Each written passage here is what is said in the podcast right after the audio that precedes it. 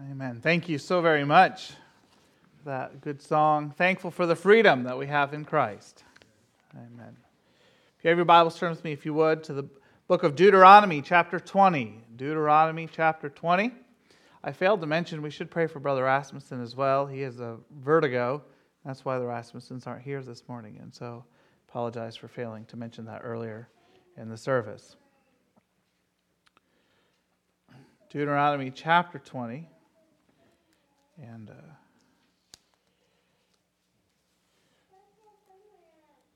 today is, is a special day. We haven't mentioned it in the service, the, the, at least that I caught uh, wind of, or perhaps while uh, I was a little late getting back from Sunday school, maybe it was mentioned when I wasn't here. But uh, today is Veterans Day. And uh, we have a couple of veterans here this morning. Uh, thank you for thankful for Brother John and and uh, Brother John. Well, how that worked out really nice. That was convenient. I could have just said Brother John once, and then uh, neither one would have known which one I forgot. So, thank the Lord for our veterans. I think that's all our veterans. If you, uh, did I miss anybody? Uh, nobody's nobody's pointing. So, um, so uh, we're going to talk about some laws that God gave us for, for warfare. Isn't that good? Since we're all going into, into the military, right? I invite you to stand with me for the reading of God's Word.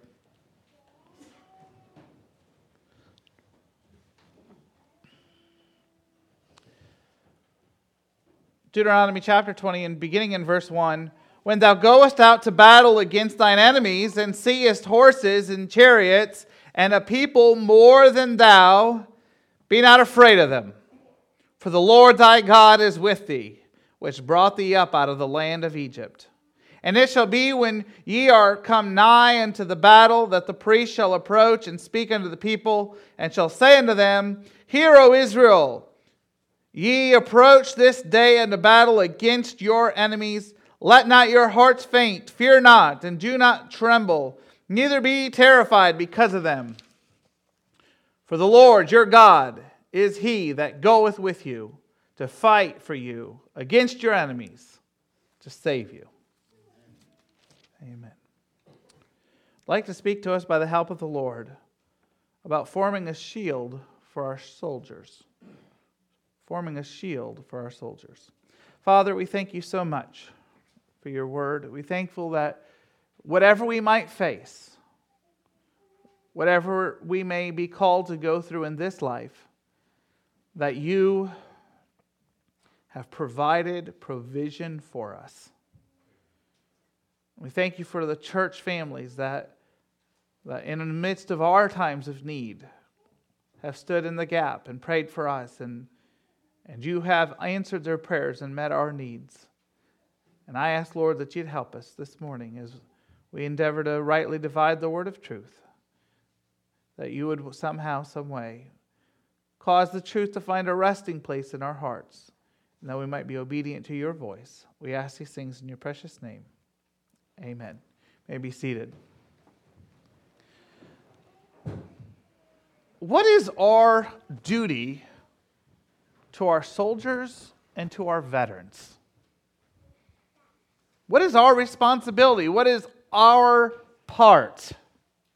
I, I thought a lot about that this week as, as we were uh, coming up on Veterans Day. Veterans Day doesn't often fall on a Sunday. And uh, I know it's a, a, holiday that can get skipped by pretty easily because it's not one that, unless you work for the post office, you don't get the day off. And those holidays we don't get off, it seems like it's harder to remember that they're, that they're on our calendars. But as I thought about our responsibility to our veterans, to our soldiers, I was marveled at this passage now, I, it's, I think it's easy for us to read a passage such as this and say, what does that have to do with us?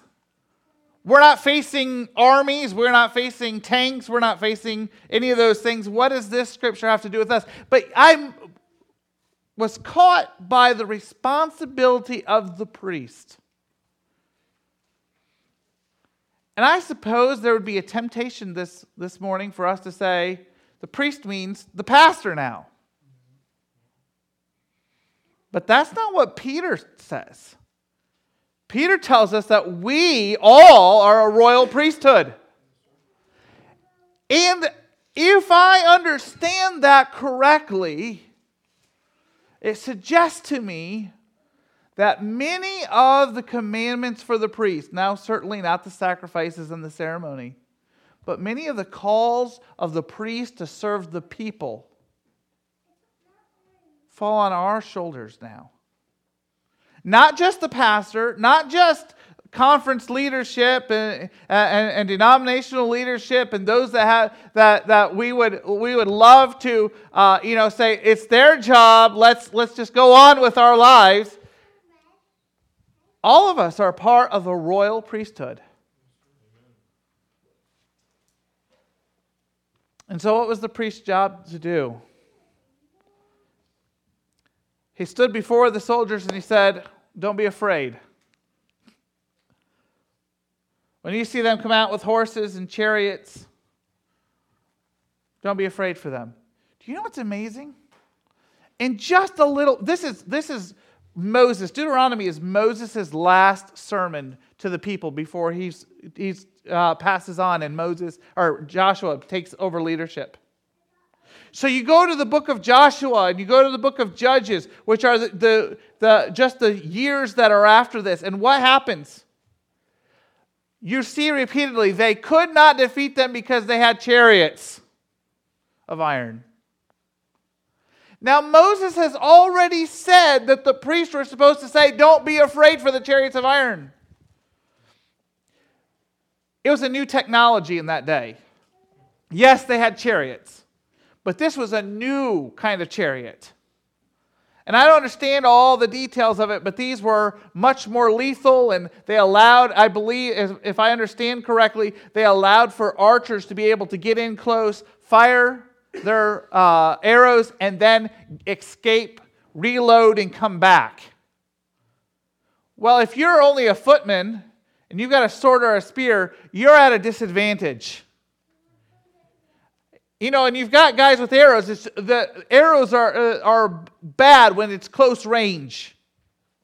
When you're, when you're at a distance, they're great, but and so now they have these new chariots that allow them to get in, attack, and get, get away. And Israel would have a lot of problems with these chariots. But they didn't have to. They didn't have to have problems with these chariots. But they forgot. They forgot that Moses said that the priests were supposed to stand before the people and say, Don't be worried about their horses. Don't be worried about their chariots. And I believe that God has called us this morning to put a shield around our soldiers and our veterans in the place of prayer and a place of encouragement and support. I think there's a temptation for us as our nation gets uh, more wicked and, and, and leaves, its, it leaves its uh, Christian roots. I think there's a real temptation for us to pray less for our country, to pray less for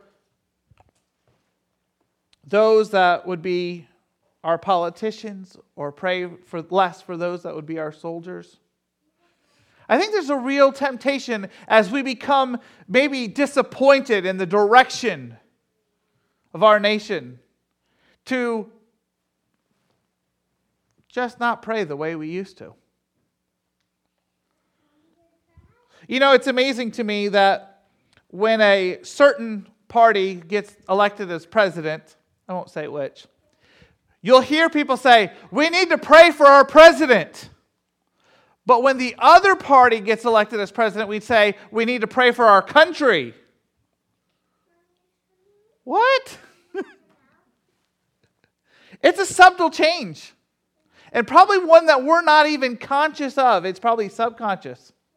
But you think about it, how often, when it's a certain political party, do we hear, pray for our president, we need to pray for our president, and it's the other one, uh, when it's the other party, pray for our country, pray for revival.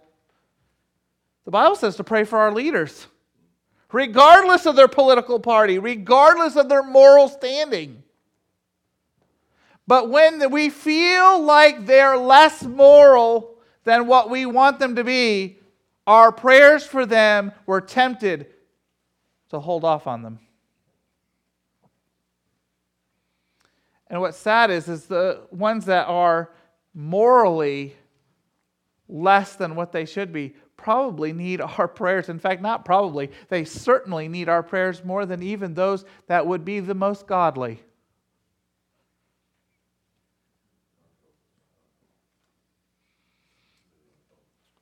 I don't agree with him. Well, it doesn't matter if you agree with him. He's our leader. God called us to pray for him. You know what's interesting to me? When, when Israel demanded a king of Samuel, and we preached on that back in May for some of you that, that can remember that far back. But when that occurred, and, and God had said to Samuel that they've not rejected you, they've rejected me, they've rejected my kingship.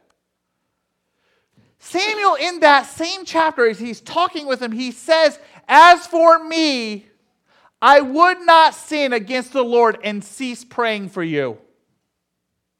Here they are in a moral crossroads, and they have made the wrong moral choice. They have received instruction. This is not what God wants. This is not what you should do. This is going to come at a high cost. And Samuel could have easily said, You know what? You've rejected God. You've rejected what I've tried to tell you. I've tried to give you warnings. If that's the way you want to be, I'm sorry. I'm done. And, and turn around and walked away from there and said, and just let them do whatever they wanted to do. He could have done that.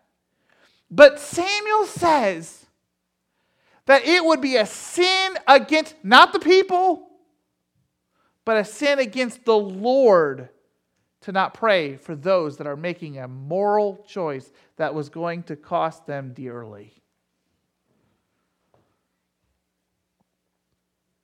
And that has me this morning wondering where do we stand? Where do we stand? In the place of prayer for those that are making choices, moral choices that we don't agree with and that we take a stand against? Have we, have we ceased praying for them because they've made choices that are wrong? I wasn't alive during the Vietnam War. I know that makes me young. I wasn't alive for that. But I've read how we've treated our soldiers as they came home. And it just boggles my mind. And what if we have another war that we don't agree with? And I know that there's some didn't like the second Gulf War, and probably some didn't like the first Gulf War. I was pretty young when the first one was going on. And I know that we have we have our opinions on Afghanistan and Iraq and but folks the other person's moral decisions does not give us a right to stop praying for them. In fact, it's a call for us to dig deeper in the place of prayer. I believe that the reason that we are so tempted to, to not pray for those that have made poor moral decisions is because Satan is terrified of the church being a, uh, on fire and praying for these situations. Now, I want to be careful. I want to be really careful here this morning because I want us to understand that there's a difference between praying for and against somebody. There's a huge difference praying for somebody and praying against them. If, if you're praying for them, you're asking God to help them and to give them wisdom and direction, speak to their heart.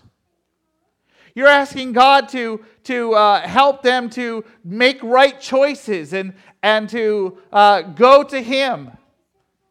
When you pray against them, you're asking God to uh, uh, frustrate their plans, work against them, not allow what they want to, uh, to happen to happen.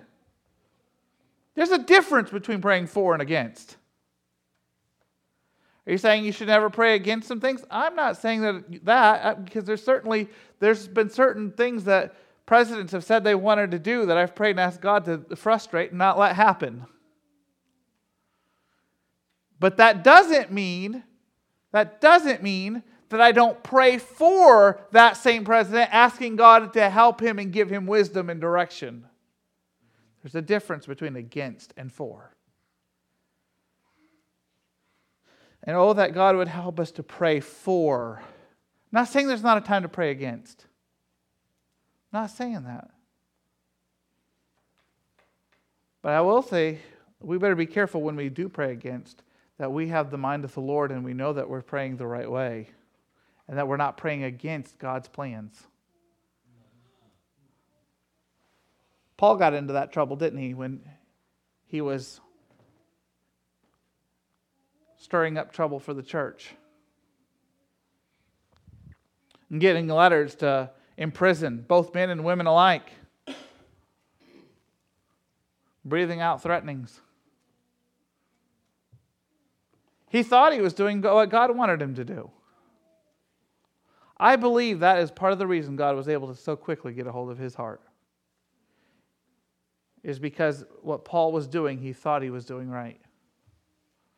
Oh, that God would help us that when we're that we are careful that in our prayer time that we're praying more for than against, and when we're praying against, that we know that we are on God, the solid firming, uh, firm grounding of God's word and His will.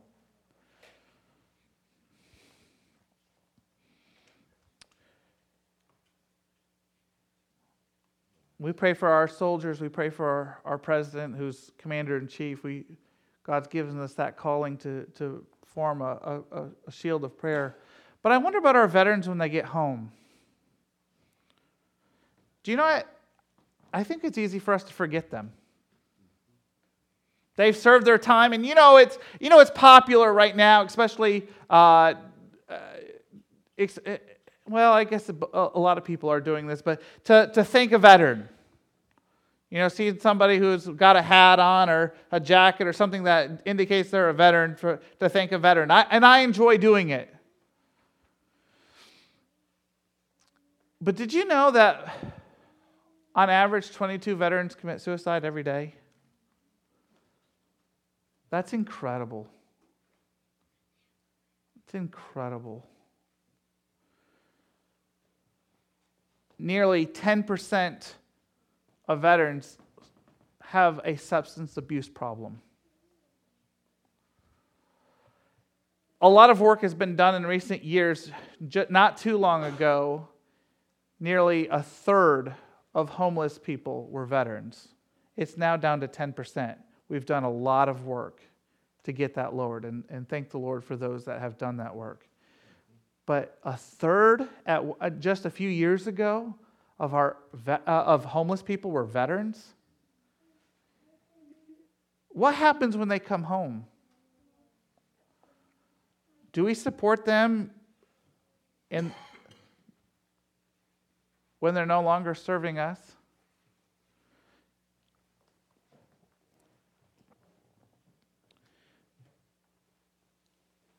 The shooting that took place in California this week was of another veteran, probably with PTSD. And I don't want to make a I don't want to make like uh, a PTSD means that you're going to be a, a violent. In fact, usually PTSD is just the opposite. They avoid confrontation. I'm not I'm not trying to make make it out like the reason that he, sh- he shot up the place was because he had PTSD. I don't know what his motives are. None of us do.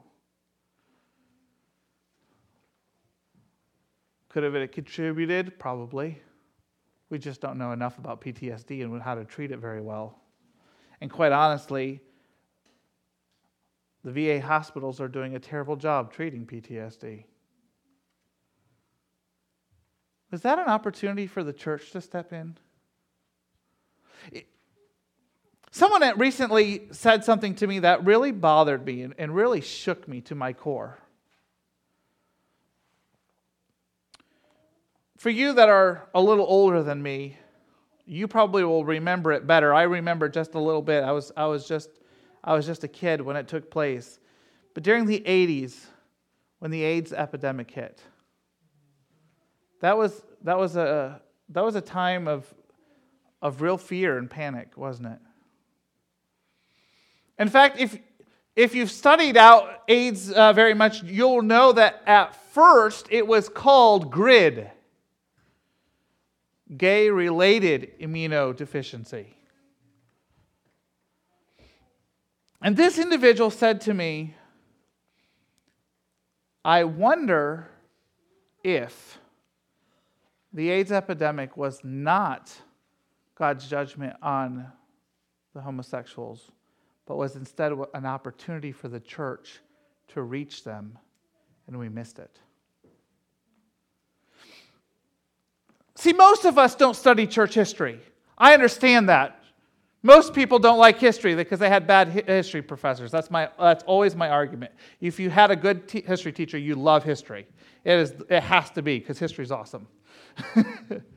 but most of us don't know that when Christianity was in its infancy in Rome and it was outlawed, and Christianity was, was just a, a sect, it was just a small group of people and Christianity was not on the map really. In those days, plagues would, would come to cities. And of course, the rich and anyone who could got out of the city.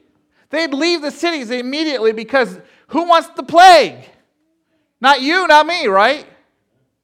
Nobody wants the plague. I don't want the flu. I don't want the stomach bug that goes around every year. But here's what would happen as the people would leave the cities, of course, who was left behind? The poor and the sick, and the Christians.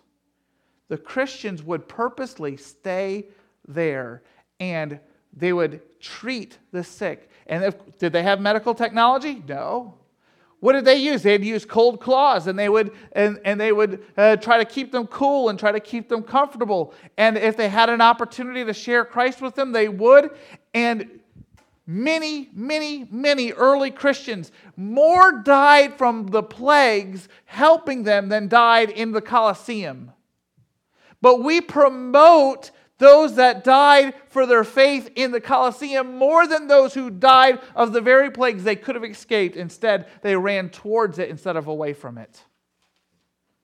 And what would happen is the plagues would be over, and the people that got better they would, be, they would remember the love of Christ that was shown them by those that, that could have fled but didn't. And Christianity began to spread through the cities. Because instead of running from plagues, they showed love at the risk of their own health and their own life. And this individual asked, did we let fear keep us from an opportunity? When the Supreme Court ruled 5 to 4 to allow gay marriage in our country, the hashtag on Twitter was love wins. But it didn't. Christian love failed in the 80s when we had a chance. John tells us that perfect love casteth out fear. You cannot love and be afraid at the same time. I knew a lady who said, uh, who was being uh, confronted about her poor parenting. And this is what she said. She said, I, When I was growing up, my father made us sure that we were deathly afraid of him. And that's the way that I'm going to raise my kids. You're not in love with someone you're afraid of. You can't love and be afraid at the same time. And too often, we as the church get caught up in the emotional cycle of the news,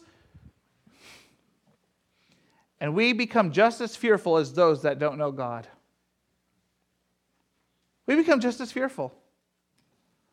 We have another shooting, and, and instead of saying, How can we help? How can we, how can we minister to our veterans?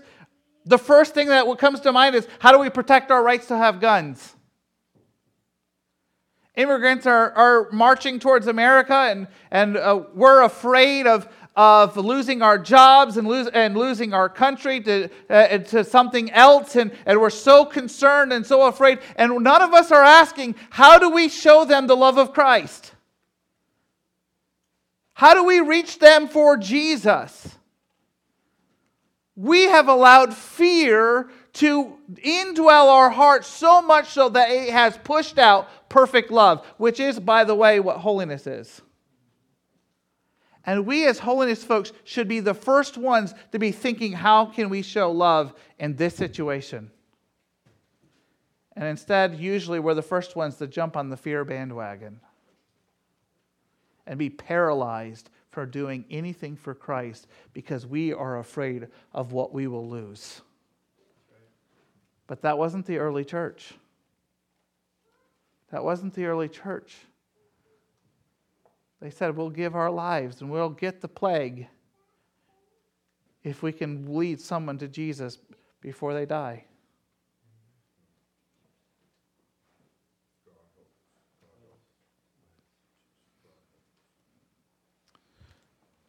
And Rome was changed, and the whole world was changed by those nameless Christians that never are glorified in our songs like the martyrs of the Colosseum, who are not remembered in books like Fox's Book of Martyrs. They're forgotten to history, all of their names. And yet it was because of their willingness to put love before their fear, they changed the world. And I wonder if the reason that we don't see revival, and I wonder if the reason that, that we're not seeing God move the way that we ought to is because we're failing in Deuteronomy chapter 20. We have seen the horses and we've seen the chariots, and instead of speaking and saying that, don't be afraid of them because God is on our side, God delivered us before, He can deliver us again. Instead of speaking those words, we speak, look at how big their horses are, and look how many they have, and look how strong their chariots are. They're made of iron. We start panicking just like everyone else we forget who we serve.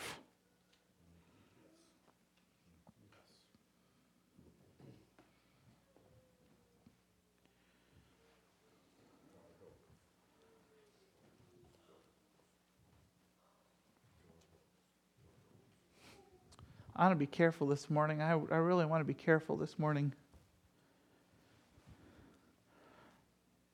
But are you willing to face the thing you fear the most in order to have revival? To see souls won. In this epidemic of PTSD, and, they, and they're saying that perhaps between 10 and 30% of soldiers that return home have PTSD. Are we running away or are we running to? Folks, I'm not trying to guilt us into doing more. I hope that's I hope that's not what you're taking from this message. This is not about do more and give more and it's not about more. This is about us finding what God would have us to do to see a change in our communities. We are the priest of our homes. We are the priest of, our, uh, of Altamont. We're the priest of, uh, of Kansas. We're the priest of, of the United States and, yea, even the world. And if we are the priest, are we carrying the ark? Or have we dropped it and run away?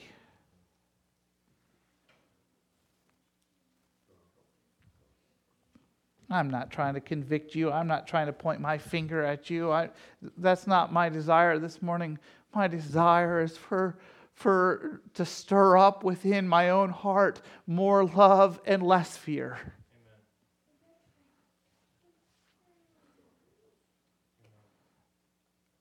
And if and if it takes losing our gun rights and it takes losing to and the Supreme Court things that we don't want to lose in order to see revival come, oh, may we embrace the very things we're afraid of. And if you know me, you know that how strongly I feel on some of these issues. It's not that I'm wishy washy on these issues, they're not. I don't feel that I don't feel wishy-washy on these issues at all. But what I'm trying to say is I'm willing to lose these things to see souls saved.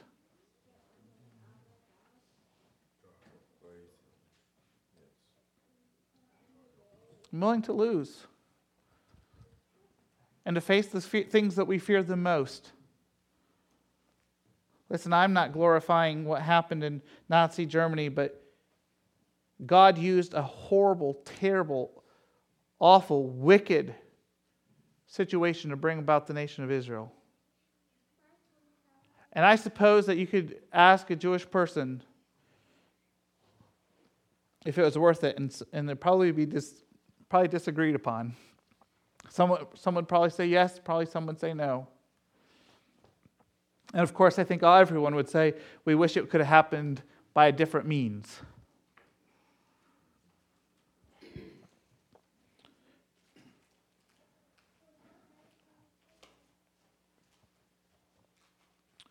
I'm not glamorizing martyrdom and I'm not glamorizing running to, to plagues instead of away from them.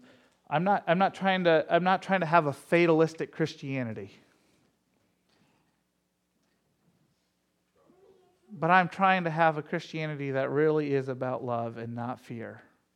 And honestly, this morning, my, my assessment of the American church is she is so afraid, the conservative, not just the conservative holiness, but the conservative churches, they're so afraid that we have lost our power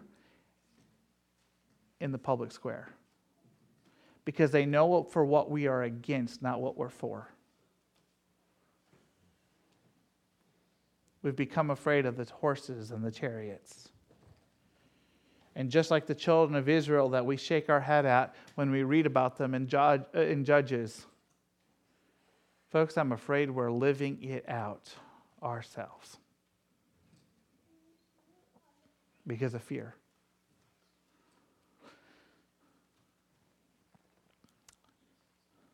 This is Veterans Day. Today to remember our veterans.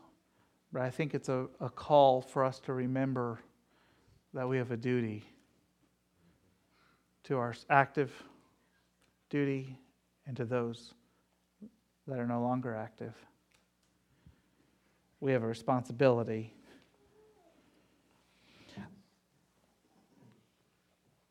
And do you know what I believe with all my heart? I believe that when God's people pray, God listens. I was reading about how the Allied forces were being driven further and further back during World War II. In fact, it got so bad that it was determined that we had to try to get a rescue, rescue them off from the beaches of France. They were being pushed further and further back. In fact, Hitler had his tanks within 10 miles. We were losing, and we were losing rapidly, and, and it was terrible. The decision was made that they were going to have to bring in ships. The only way they could do anything was uh, to get them out was to bring in ships and try to uh, cross the English Channel. Now, most of us don't know much about the English Channel, but it is known for its dangerous tides, it's unpredictable, and it is not what you want to do. It's not where you want to have a rescue operation. And God put it on the heart of some Christians, some Welsh Christians, to begin to pray. Now, we don't know why, but Hitler stopped his tanks 10 miles and didn't move them. Why? he could have decimated our allies. But for some reason, Hitler chose not to go on the attack. He always went on the attack. Why did he change his mind? And in fact, the, uh, as, as the, the generals were saying that for us to rescue our men, it's going to take a miracle. And a mist went up. And all the planes of the Germans couldn't see where our troops were, and they couldn't drop their bombs on our men. And for nine days, the English Channel was as calm as glass. And all the old timers said, We've never seen that before. Nearly 400,000 of our men were rescued because there were people praying for their, our soldiers. And we could give numerous examples of that. But what I just want to encourage us this morning, you don't feel like you can give, you don't feel like you can, you can do anything about it. We can pray. And if we can do more, we should do more. And if we if God would call us to do more, we certainly have to obey his calling. But folks, we can't we cannot fail in the place of prayer for our soldiers because they're counting on us whether they know it or not. They're counting on us. I know that God would help us to run towards, just as we ask our soldiers to do, to run towards the things that they're afraid of. May we do the same as soldiers of the cross. Stand together. Amen. Brother John Mincer, would you dismiss us in prayer?